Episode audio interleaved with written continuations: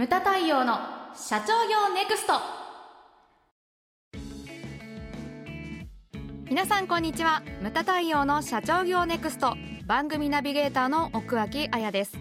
太陽さんよろしくお願いします。はいよろしくお願いします。太陽さん、はい。えー、では今回のテーマは何でしょうか？あこっちに振るんだ。はい、今回のテーマはですね、はい、温室育ちではリーダーシップは身につかないとい。うものなんですね。これを聞いてる人お前が言うなって 言うかもしれないんですけれども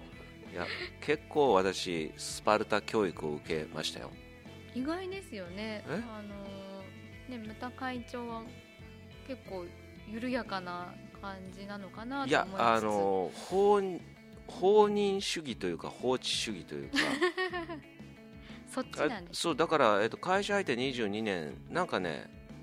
教えてもらったことって少ないですね。自分で学びなさいよっていうそうなの。自分でやっていかなきゃいけないっていう、だから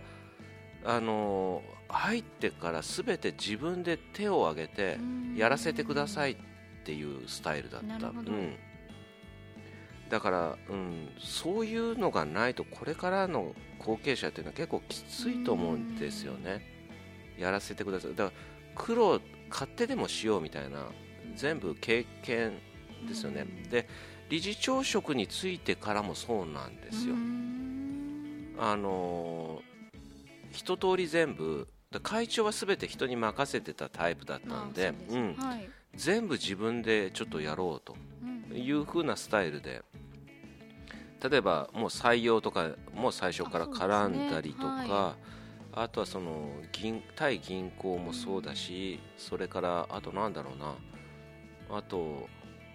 あれですよねその著作権問題とか。そうですよね。全部そう。やられてますね、うん、著作権侵害とか、はい、報告来たら弁護士とやり取りして みたいな。そうね。結構趣味になりつつあるみたいな感じですけれども。なんか最初は結構なんか顔がこう疲労の色が見えてましたけど、うんまあ、最近なんかちょっと楽しそうに。楽しそうに。いやこっちはだってその叩く側だからこれちょっとやばいちょっとやめてほしいんですけどみたいな。ね。まあまあモグラ叩きみたいなもんありますね、ね、今。本当そうですよね。ひどくなってますけれども、うん、そうそういったことだから一通りやっぱりやってみないとちょこあ何もコメントができないじゃないですか。で、ね、なんかほら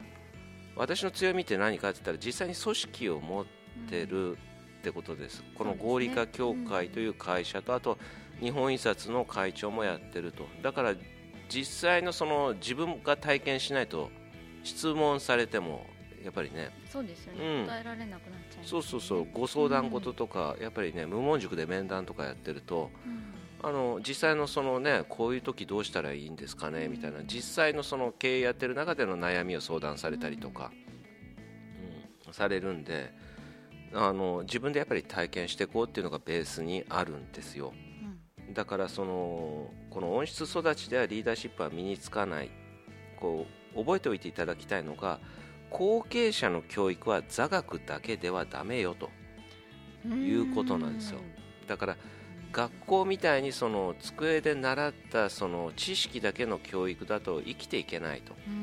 いうことなんですよね。でこの間全国経営者セミナーに日立の河村会長あの、はい、登壇されてましたけれども、はい、あの方の経歴が非常にびっくりしたのがそのハイジャック、うん、あの飛行機に乗ってったと、えー、だからそういった体験をしたっていうのがベースになってるっていうふうにおっしゃられてたんですよね。でそこまでの状況を体験しろとは言わないんだけれども、うん、あのなんていうんですかね。簡単に言うと後継者に必要なものは何かって言ったらその手腕っていうのが一つと、はい、それから心構えっていうのが一つと、うん。それから思想ですね、うん、あの手腕っていうとこれはテクニック的なものウェイトが大きいと思うんですよ、うん、でそのでも手腕だけだとダメだしその考え方とかその思想とかそういうのが、まあ、ベースになってなきゃ、いくらテクニックがあったあってもダメだし。でこの心構えとか思想っていうのはどうやって身につくかっていうとこれこそあの座学では身につかないんですよ。うん、やはりその、ね、お客様から怒られたりとか、はい、そういった経験からあこうもっとこうお客様から喜んでもらうためにはどうしたらいいんだろうって考えてこういったものがついていくわけですよね。だからその座学だけ音質、ね、音質育ちではダメっていうふうに言いましたけれどもこれこそがそうだと思うんですよね。なるほど、うん、確かにあれですよね、まあ、まずこうテクニックを身につけなきゃって言ってそこに走ってしまう方が多いんじゃないかなって、う。ん、はい、思いますね。うん。それだけではだめなんですよね。で、ね、でテクニックで社員動くかって言ったら動かないし、だからこのコロナ禍で、あの非常に私が危惧しているのがそのなんていうんですかね学生もそれから大学生なんて特にそうなんですけれども、はい、そのオンラインで授業をやる、うんうんうん、で確かに知識は増えるけれどもその学校っていうのはその勉学だけをする学ぶ場所じゃないと思うんですよね、はい、その知識だけじゃなくてその友達を選ぶ、それから恩師を選ぶとか、うん、ね、あとはな彼女を作るとかそういったものもこれっていうのは何かって言ったらもう実務なんですよね、はい、そういったものが学べない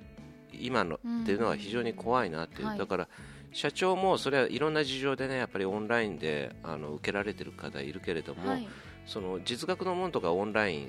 やらずにあの会場参加でやってますけれども、その参加される方この間ね吉川さんなんか、はい、いや久々に来てやっぱライブいいわっていうふうにおっしゃっててね でそういう場合何がいいかって言ったらそのワンウェイじゃないんですよね。講師生徒というワンウェイではなくてあとはその講師生徒同士の、久しぶりって言って、でいや大変だったよみたいな感じで、そこでお互い情報交換ができたりとか、はい、そうなんかだから立体なんですよね。そうですね。そう立体感があるんですよ。はい、それがだから非常に重要なんですよね。うん、だからそのなんていうかこれはいろんなところで言えると思うんですけれども、まあまああのー、実体験を持っていただきたいなというのが、はい、まあまず最初に申し上げたいことなんですけどね。はい、うん、だからそのね。これでもバランスであって、はい、その手腕だけではだめだしその逆もだめなんですよね。あなるほどそうですね、うん、いくらこう思いがあったとしても、うん、やっぱり経営者としての手腕がそう。からきし仕事できませんみたいな。な のだとこれはまたも、別の問題が出てくると、だから両方を鍛えていかなきゃいけないというふうに思うんですよね、はい、そのためにはやっぱりトラブルっていうのを、こうどんどんそうなんですよ。だから起これと願って トラブルを起これと願うことが大事というふうにハセディが言って言っていまあ打ち合わせシートに、はい、いや願う必要はないと思うんだ 責任ある職に就いたら願うことは一つ。トラブルを起これ。いや M 系 M 系がないとそれやっていけないと思うんですけれどもあのそうそうトラブルだなんですかね、壁にぶち当てって悩んだりとか考えたりとか、そういったものがなんか非常に人間を成長させると思うんですよ。だから今回のコロナ禍っていうのもそうだし、そう。だからそのね小池さんが BCP 事業継続計画っていうのを作ってくださいとか言ってたけれども、僕はその事業発展計画書があったらいいんじゃないのと。であとはだからそれをもとにその考えてあの悩めばいいと思うんですよね、でそういうことでしか手腕ってついていかないと思うんです。で BCP とか残すと僕はそれこそが過保護だと思うんですそれこそが温室だというふうに思うんですよね。で災害も何もあの同じことっていうのはないわけじゃないですか。そうですね、うん、毎回違いますよね、うん、このコロナ禍だって1週間単位で状況が変わっていくって、うん、そね、その中でそのどういうふうな手を打つかとか、だからその事業発展計画書でその何年後かのあるべき姿こういったものは残してね、ことが必要だと思うんですけれどもそういったななんていうんですかね災害対策とかそういったものはあのある程度はね、あの発展計画書の中に書き込んでそれ以上のものっていうのはもうもう自分の手腕を鍛える場だというふうに考える、まあ、冷たいかもしれないですけれどもそれでしか成長はないと思うんですよね。で社長の手腕とかそういったものがなければ遅かれ早かれ会社というのはもうダメになると思うんですよ。だから息子を本当にね鍛えたかったら残すべきものは BCP ではないんじゃないの？というようなのが私の考え方なんですよね、はい、うん無駄対応の社長業ネクストは全国の中小企業の経営実務をセミナー書籍映像や音声教材コンサルティングで支援する日本経営合理化協会がお送りしました。今回の内容はいかがでしたでしょうか？番組で取り上げてほしいテーマや質問などどんなことでも番組ホームページで受け付けております。どしどしお寄せください。それではまた次回お会いしましょう。